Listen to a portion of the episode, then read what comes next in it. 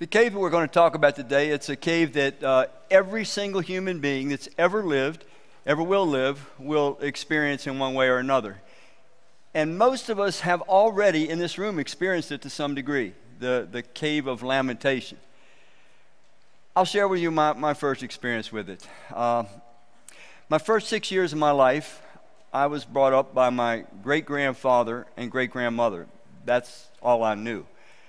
Um, one day, they came to me and explained to me, or tried to explain to me the best you can to a kid that's five, getting ready to turn six, that I was going to have to be sent away to live with the lady that lived upstairs in our apartment building, lived at 3rd and F Northwest in Washington, D.C.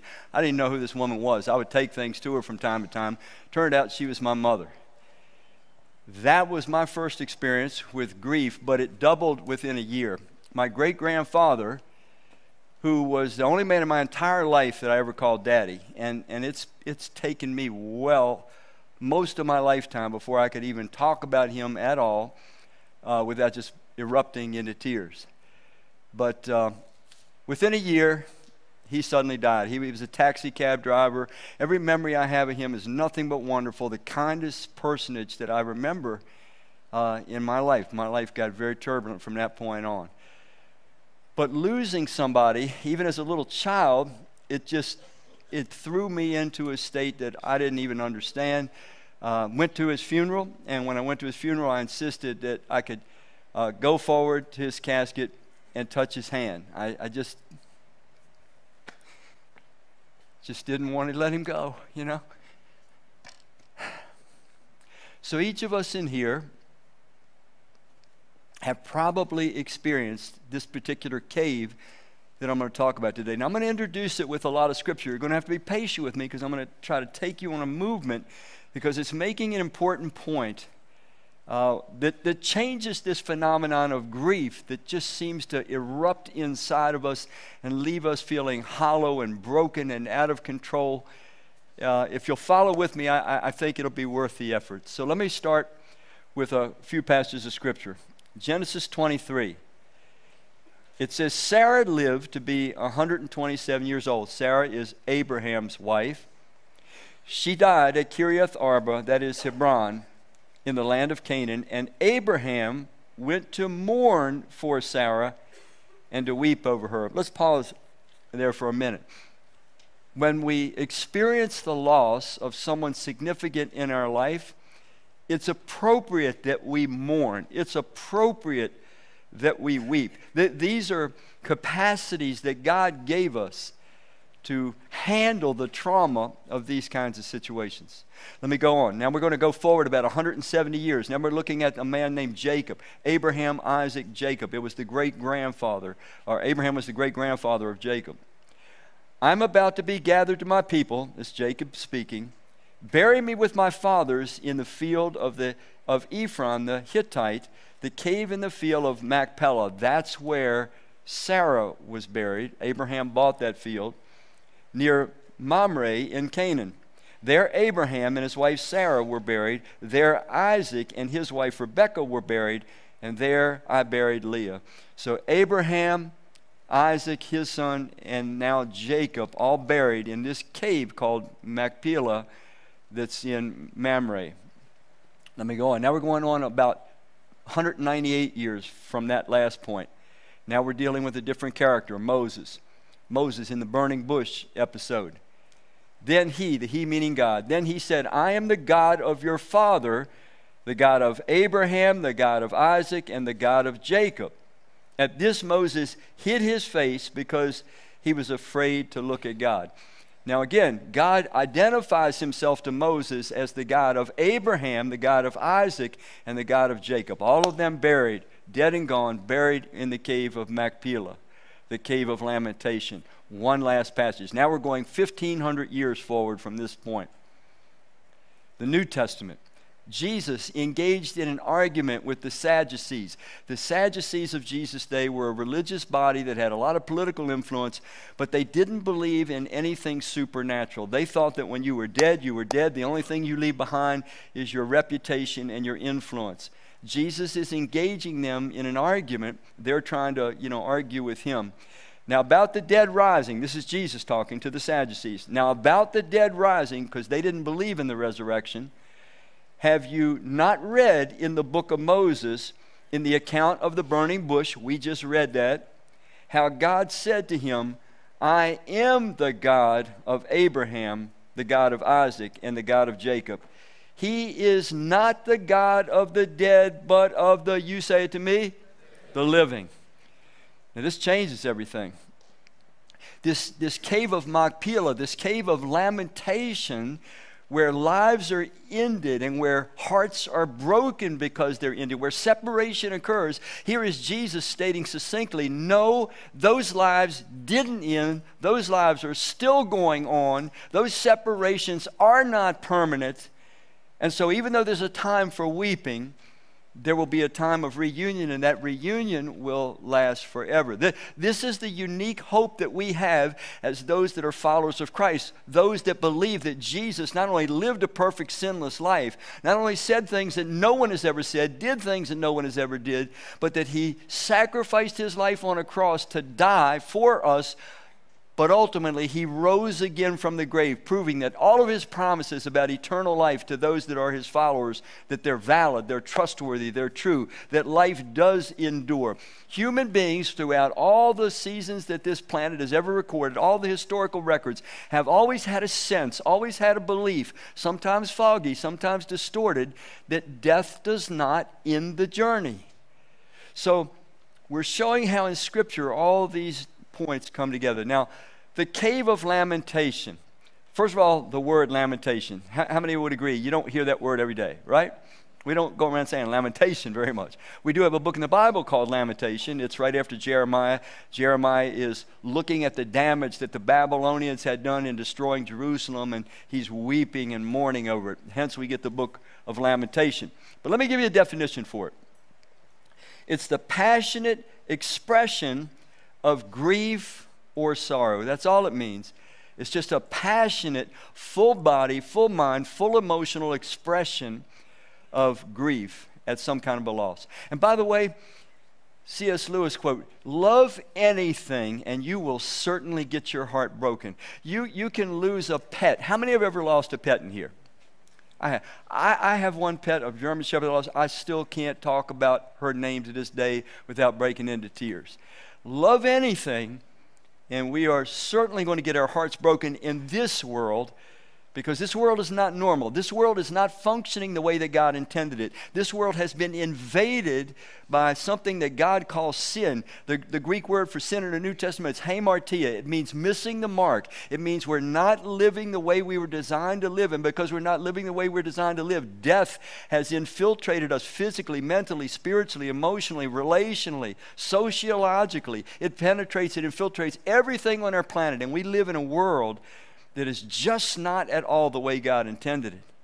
So, why do we lament? Let's look at that. I mean, why, why do we do this? I mean, why is it that we can be, you know, going along in our life, uh, maybe having just a normal day, we're in a normal emotional state, but if the right set of news comes to us, that some relative or some friend or some work associate or pet, that that, that individual or that pet suddenly has died, all of a sudden our emotional state it, it, goes from zero to 100 we're completely out of control for the most part. Something volcanic almost erupts in us. We can't explain it. We can't control it but we feel it and we can't usually hide the feelings that we have at those times. We burst out in tears. We may cry. We may we may even howl at times. We may throw ourselves on the floor. I'm sure some of you know what it is to lay on the floor with such grief, you're crying so hard, face down on the floor, that you literally think your insides are going to come out. Why do we do this? Just because someone has left our life, left this world. Don't we know that all through human history, individuals live and human individuals die? We know it's a part of life. Animals live, animals die. So, so why? Why do we react this way? Why, why do we almost explode volcanically with emotion at death? Well, I, I think one of the, the main reasons is, is that we sense inside this is not the way it's supposed to be. This is wrong. This was not the way life was supposed to go. Those that we love, those that we, we entwine, we intertwine our lives with, be it humans or even pets, they should never be taken away. Lives shouldn't be cut short. And the oldest lives are still too short. We sense it. Life was meant to go on. We hate it.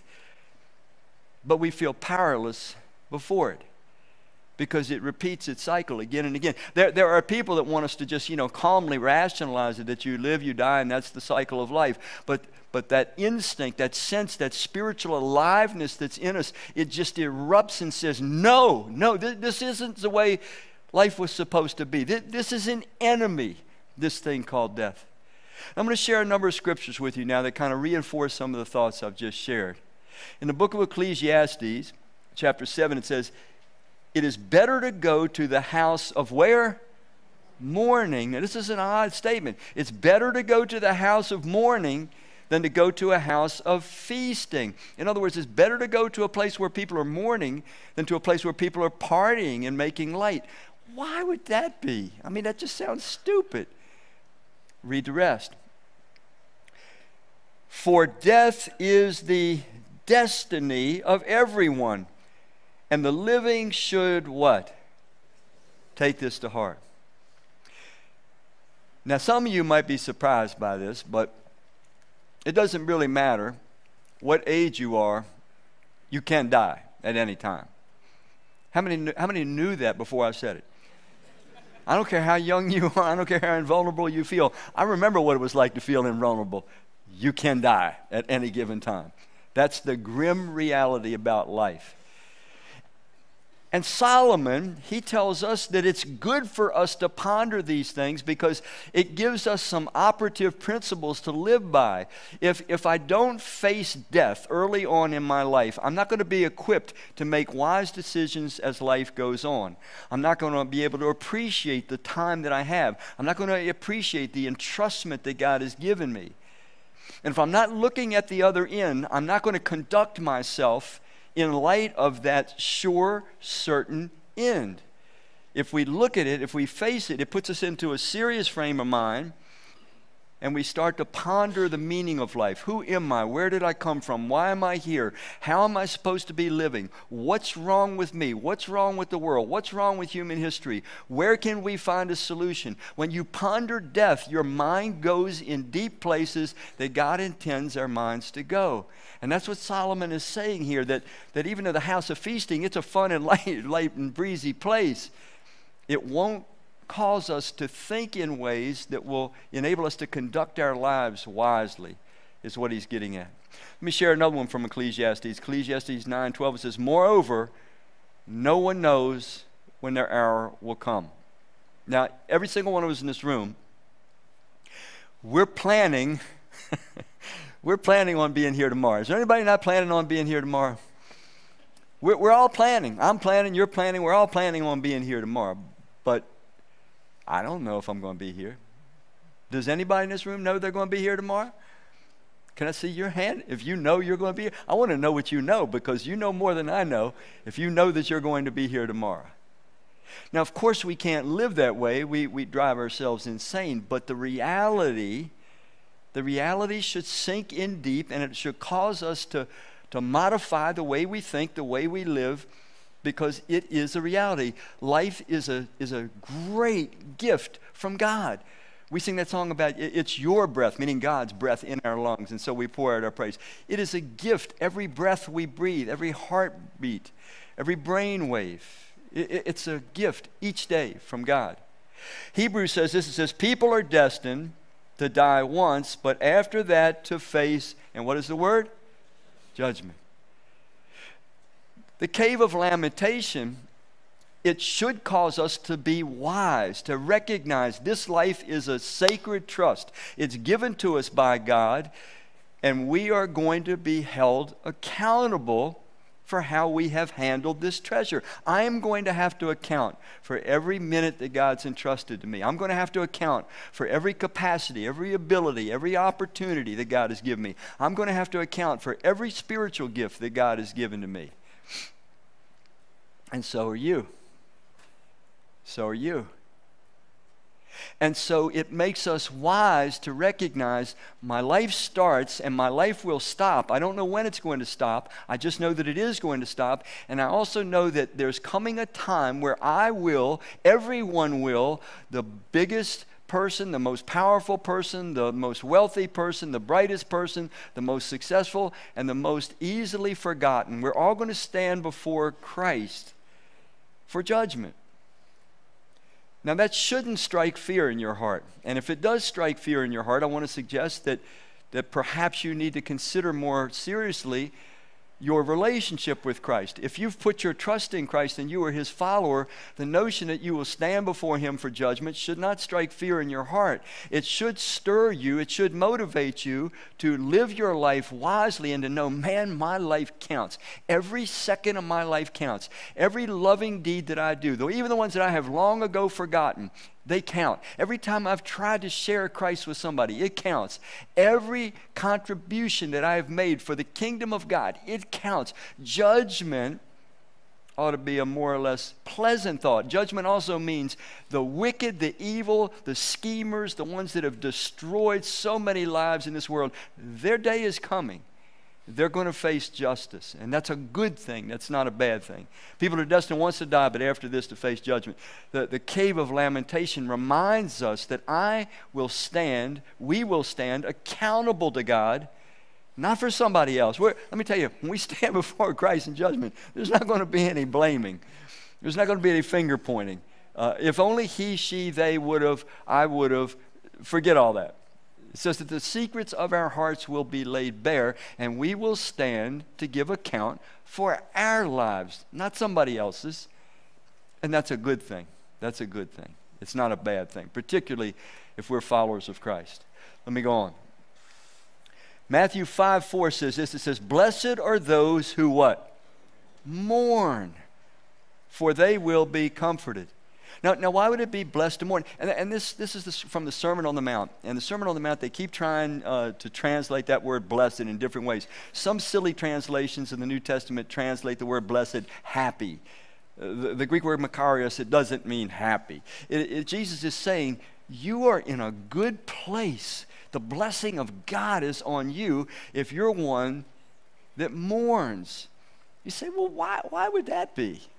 I mean, why would that be? Because Jesus is indicating when we are mourning, we are rejecting the abnormality of life as it is today. We are saying, this is not right. This is not the way the world was meant to be. It wasn't meant to be filled with conflict and cruelty and wars and hatred and prejudice and sickness and accidents and death. And so we're mourning that things are not the way they should be. And those that are mourning for that, Jesus says that they'll be comforted. Mourning to mourn is, is a good thing. It shows that my soul is still at least a little bit intact. I haven't altogether lost my soul. It hasn't been swept away by the current of pleasure madness in the society that we live in. I still am at least partially human and partially alive if I can still mourn. Mourning is a good sign that my soul is at least still alive. And if it's alive, it's still available to God to reconstruct it in His own image. Psalm 34 18 adds this it says, The Lord is close to who? The brokenhearted. And He saves those who are crushed in spirit. Now, I want to I wanna just expand on this a little bit. The Lord is close to everyone. Okay, we don't know that he's close. Most of the time, we don't even think about his presence. But just as you don't think about oxygen and it's present around you and it's present in you, so is God because he is omnipresent. God is always with us. He knows every thought that we think. He knows every feeling that we have. He knows every tear that we shed. He knows every dream that we've ever had. He knows every disappointment. He knows our pain. He knows our confusion. He is the only one that always knows what it feels like to be us on the inside. We try to explain to other people what we feel like or what it feels like to be us, but only God is on the inside with every human being, and He knows. But this is particularly aimed at the brokenhearted because when you're brokenhearted, you feel you feel alone. You feel like no one can understand what it feels like to be you. When you're brokenhearted, you feel like you're you're maybe completely different from anybody else. You might even feel like when you're brokenhearted that God himself has has turned his back on you. And this verse is just re emphasizing no, no, quite far from God being away from you. He is close. He's always close, but He's available to, to, us when our hearts are broken more than at any other time. When our hearts are broken, finally we start to get authentic. We start to get real. We start to acknowledge I'm fragile. I'm needy. I'm easily hurt. I am love starved as a human being. And when my heart is broken, I'm in a condition now where God can, He can actually get my attention. And then He can start to bring the healing that my heart needs and that, that only He can give, frankly. So, the cave of lamentation, it's a good place. It's not a bad place. It's a good place. It's where we start to become fully human and fully alive. It's the place where we're more likely to reach out to God. And He's always been there. And He's always been waiting. And He's always been eager to rush into our lives. But sometimes we just get ourselves so busy, so successful, maybe, so happy, happy, happy, that we just forget that He's there and who we are and what His intention really is for these human lives of ours. So, I want to close out this portion of the message with something that most of you are familiar with, but it, but it would be worthwhile because uh, there's no doubt in my mind that in this room today, some of us are, are in that cave right now, that, that cave of mourning. So let me share these. Um, no, no, no. You, you skipped over slide. Oh, I'm, I'm sorry. Go back, go back, go back. I'm looking at the wrong screen.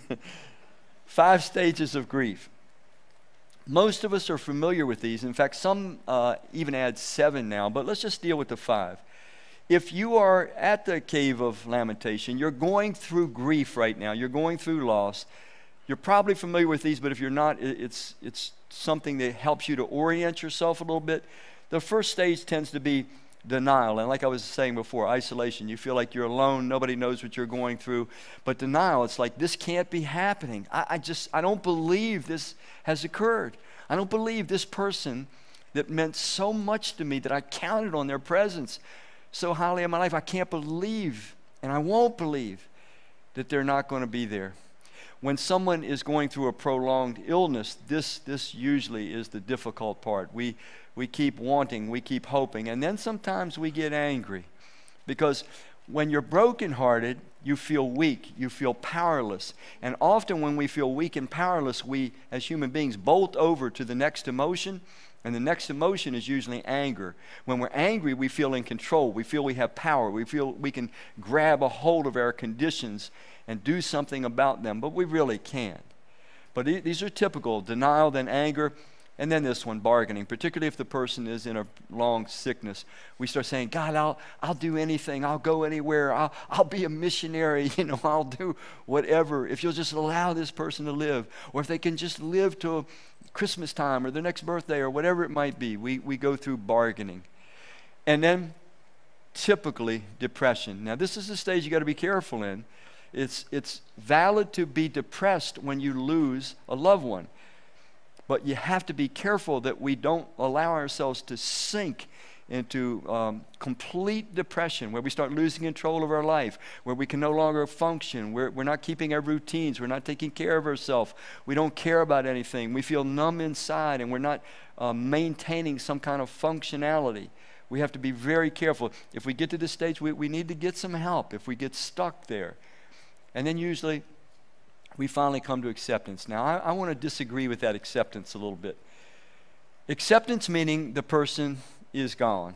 And we know for this lifetime, we're not going to have them with us again. We're not going to see them again. But I don't mean acceptance like you ever stop feeling the hurt. I don't even think we're supposed to. And I don't mean acceptance like, okay, that's the cycle of life. That's just the way it goes. You, you're born, you live, and you die. No, that's not what we're to accept. That's not normality. That's not the world that God created.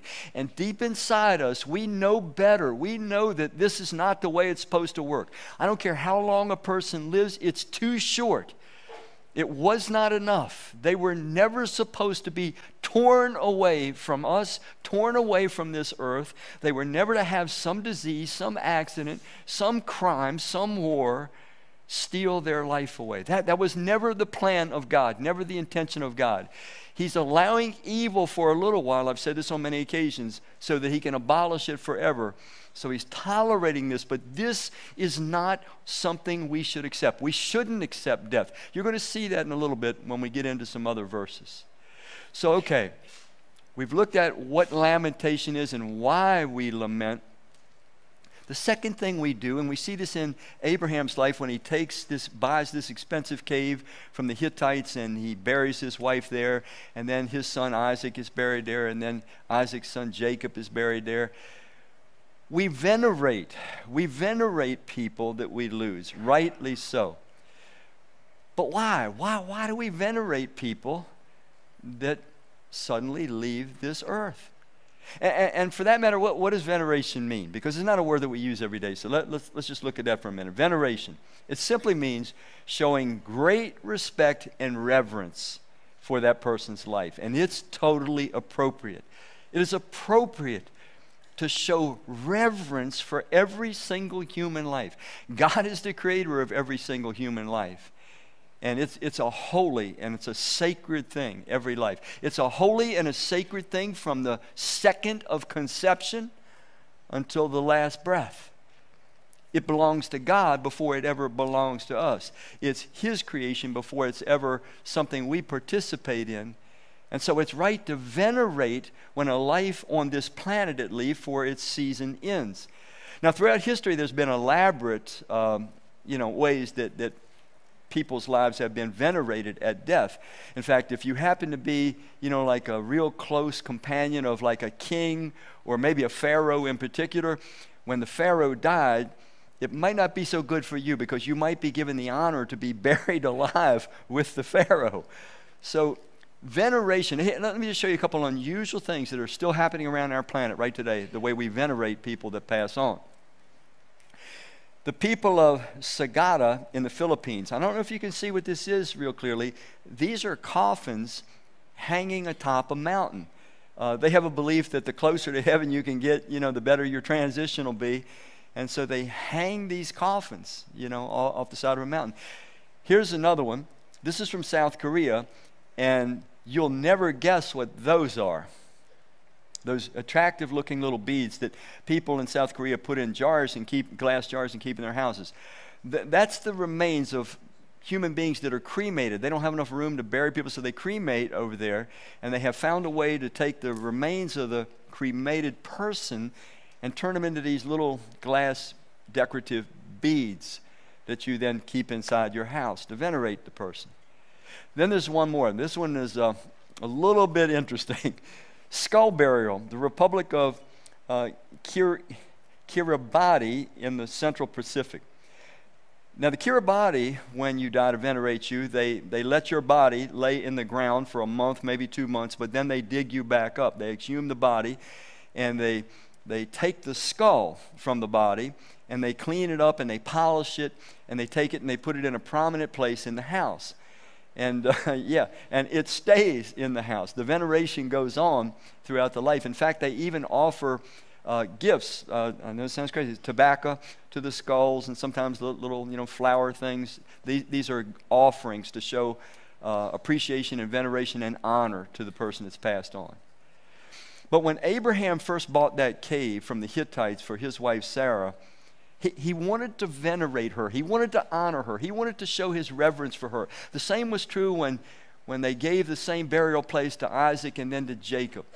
Uh, when, we, when we do this, we're trying, to, we're trying to say in so many words, this person's life mattered. We're, we're kind of screaming, we hate it that this person's life is over, but we want everyone to know this person counted, they mattered, their life mattered. Every day that they walked this planet, it mattered. Maybe a lot of people didn't know about them, but somebody did. God did, you did, and they matter. And so we want to reverence them, we want to honor them, we want to remember them, and we do it in all sorts of ways, most of which are, you know, cultural to be sure. But it's an appropriate thing to give honor to those that pass on. It's an appropriate thing to remember them. Now, I know there are stages in this grief journey that it's extremely hard. Um, And, and it's like I said at the beginning of this, for, for years, for decades, when I would just, just hear or have to, in a conversation, talk about my great grandfather, I would immediately erupt into tears. It, it's hard even to this day. If I saw his picture, I only have one picture of him, uh, and I don't think I could look at it right now without erupting in tears. But it's tears of love, it's tears of affection, it's, it's,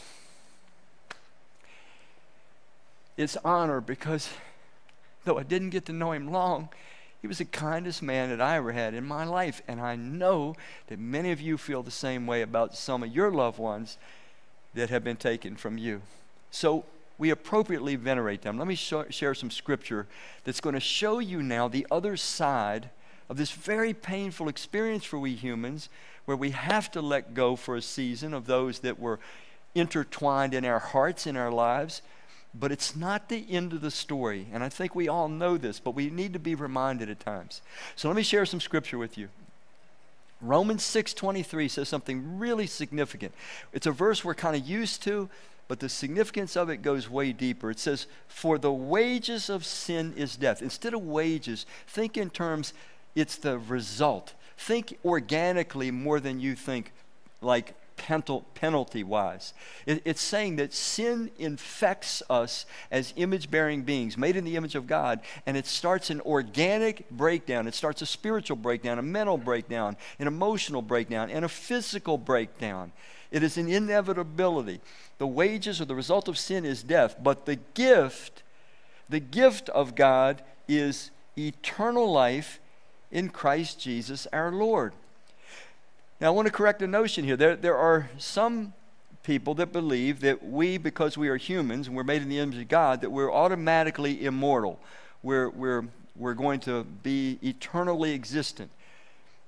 But you can't really prove that from Scripture. How many remember the story that when Adam and Eve broke trust with God, and God says, okay, let's, he's talking to his heavenly court, and he says, Let's get them out of the garden because if they eat of the tree of life, before, he says, before they eat of the tree of life and live forever, and he shuts them out of a garden, posts an angelic guard so that they can't get to the tree of life and live forever. How, how many remember or have ever heard that teaching in Scripture before? It's in Genesis 3. Just curious. Anybody familiar with it? So they didn't have immortality. God blocked them from becoming immortal in sin. And so, immortality, eternal life, it's a gift of God. I don't have, you don't have, we don't have eternal life unless God gives it to us. It's just like we don't have physical, temporal life unless God gives it to us. But it's when we put our trust in Christ now and become His follower that God gives us as a free gift eternal life. 1 Corinthians 15 26 says this The last enemy to be destroyed is what? Death. What is it called, death? What is it? An enemy. It's an enemy. Death is an abnormality. Death is, is something that is the result of sin. It's not good. There's nothing good about it. It's not normal. We should hate it. It is an enemy, even for we that are followers of Christ. It's something that, that has a destiny ultimately to be destroyed. Let me share a few more with you. Matthew 24, 29. Now, now this is going to be a cluster of passages that are going to connect about one theme that, that death does not get the last word. Just as Jesus rose from the dead, he promises a, a resurrection. So, so follow these passages carefully because this gives us a timetable for this resurrection. But immediately after, does that give you a timetable? Immediately after the tribulation of those days, he will send forth his angels with a great trumpet blast, and they will gather together his elect from the four winds, from the one end of the sky to the other. So, here at the end of this tribulation period, Christ returns, his angels return, and his angels gather his elect, his followers, from all over the planet at this trumpet blast. Listen to other passages in the New Testament that reemphasize this.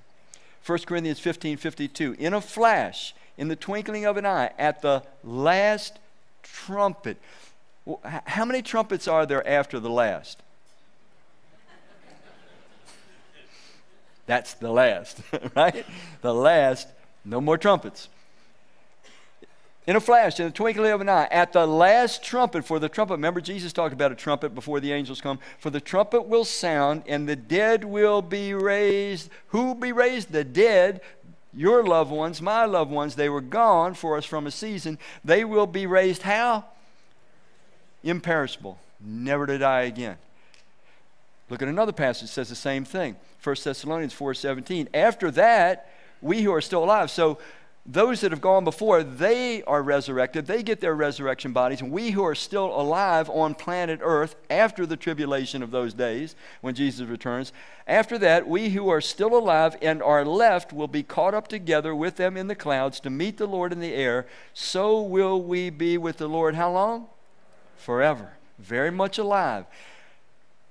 When the Lord was talking to Moses, he says, I am the God of Abraham and Isaac and Jacob. Jesus says to the Sadducees, He's the God of the living. Abraham, Isaac, and Jacob, they were very much alive. There is a day coming when our dead will be very much alive again. Revelation 20, speaking of this return of Christ at the end of the tribulation and the resurrection that occurs with it. This is the, can you tell me what that word is? First resurrection. Blessed and holy are those who share in the what? First resurrection. So there's coming a time where death does not get the last word. There's coming a time where grief will finally really turn to good grief. And we will be blessedly reunited.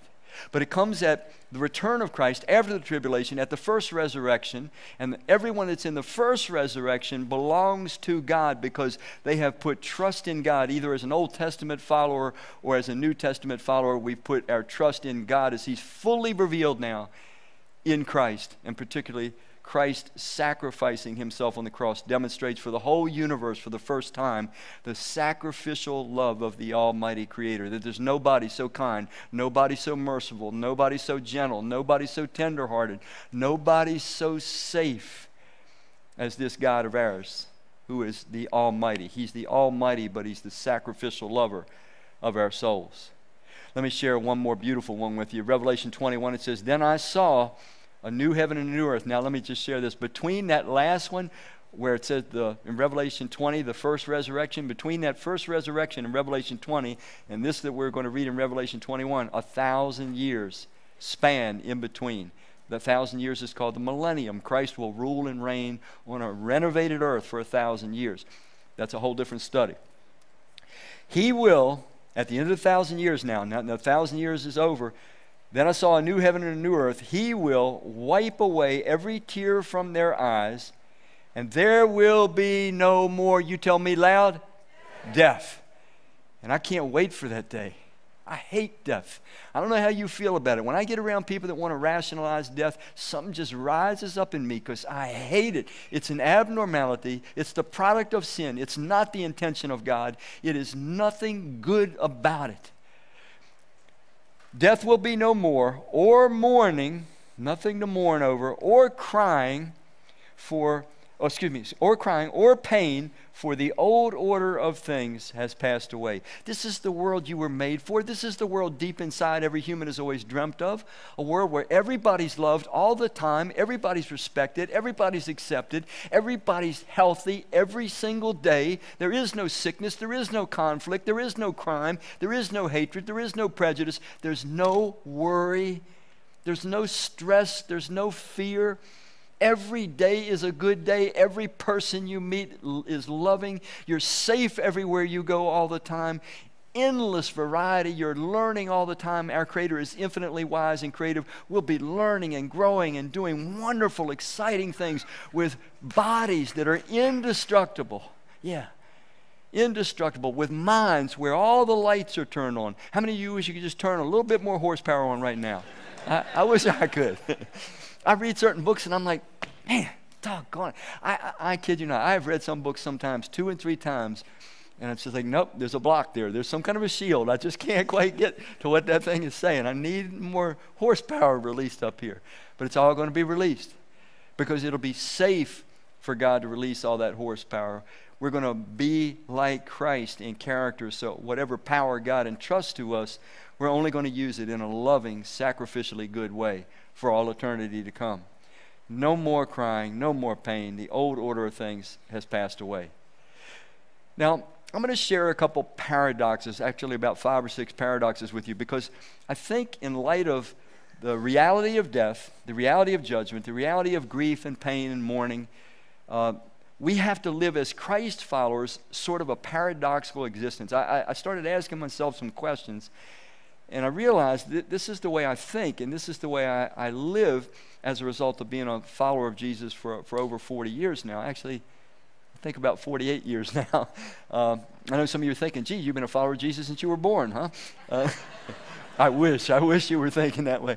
So let me share these with you. We need a dual vision of ourselves. I think it's the operating principle, a dual vision of ourselves.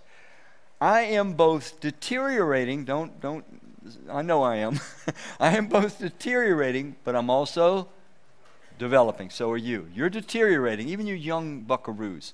You're, you're deteriorating too. You just don't know it yet. It'll catch you. But you're also developing if you're a follower of Christ, or at least you should be or could be. So I'm deteriorating, but I'm developing. I am both dissatisfied. I'll never be satisfied with this world as it is, where sin and sorrow and sickness reign, where people hate one another and are in conflict continuously. I am both dissatisfied, but I'm satisfied because I know God is allowing evil for a little while so that He can abolish it forever. I am both hopeless when it comes to myself and what I'm capable of, but I'm also hopeful because I know Christ promises to make me into a, gr- a much better man and into a greater sort of a being, ultimately, like himself. I am both grief stricken because there is loss in this life. We do lose those we love. I'm grief stricken, but I'm also joy bound because I know I'm in for an eternal reunion with at least some. I'm both a child of man, I'm human through and through, but I'm also, because of the time when I put my trust in Christ at age 23, I'm also a child of God, and that endures for eternity. I am both mortal and, what is the word? Immortal. Now, this is the important one. I was asking myself how I think because I'm, I'm, I'm not young anymore, but inside, I still feel young. I still feel like I'm this this kid from Southeast Washington inside. I look in the mirror and I know I'm not that kid. In fact, some days I look and I'm like, who are you, old man? but that's who I still feel like. There, there, there's an eternal sense that I live with. And I realize that ever since I've become a follower of Christ, I don't pay much attention to time. I don't pay much attention to death. I kind of live in this eternal now. And, and the more I thought about this, I thought, was this, this is, is this good or not good? And I became convinced it is good because even though I'm mortal, I'm fragile, I know I can die at any second. Wouldn't that be something to go right? You know, that last Sunday, right in the middle of a message, boom, he was gone. That one would make the papers, you know. So I'm, I'm a realist, folks. I know I'm fragile and mortal, but I also know I'm unbreakable and I'm eternal. And it's not because of me, it's because of this extraordinary God that created us all and that loves us with an everlasting love and has given everything that He can give to win back our hearts and our trust, who wants nothing more for each of us than that we become fully devoted to Him so that He can show us all the good that results when we are fully devoted to Him. So I'm going to close with, with three thoughts that we learned, three things, teachings we learned from the, the cave of lamentation. Here they are. The cave of lamentation teaches us to, first of all, look vulnerably at what was. What I'm saying is this some of us, when we have lost loved ones, the pain is so extraordinary that we try to shut it down. We try to block it. We try to limit it. We try to keep ourselves distracted from it. We, we, we try to avoid the pain, and we can't do that if we're ever going to let God heal us. The fact of the matter is, we have to walk toward the pain. We have to open our hearts. We have to feel it as deeply as it deserves to be felt. It deserves, those that we lose that matter to us, we deserve, they deserve, and we deserve to feel the pain. It's, it, it's a manifestation of authentic caring and love. Walk toward the pain, and that way God can heal us. If we avoid the pain, He can't do His healing work. Number two, look realistically at what is. I have this moment. I have this life. I have this set of opportunities. I have this breath in my lungs that God's given me. I have these spiritual gifts that He's given me. He's entrusted me with some time. He's entrusted me with some talent. He's entrusted me with some treasure. And He's done the same thing with every one of us in this room.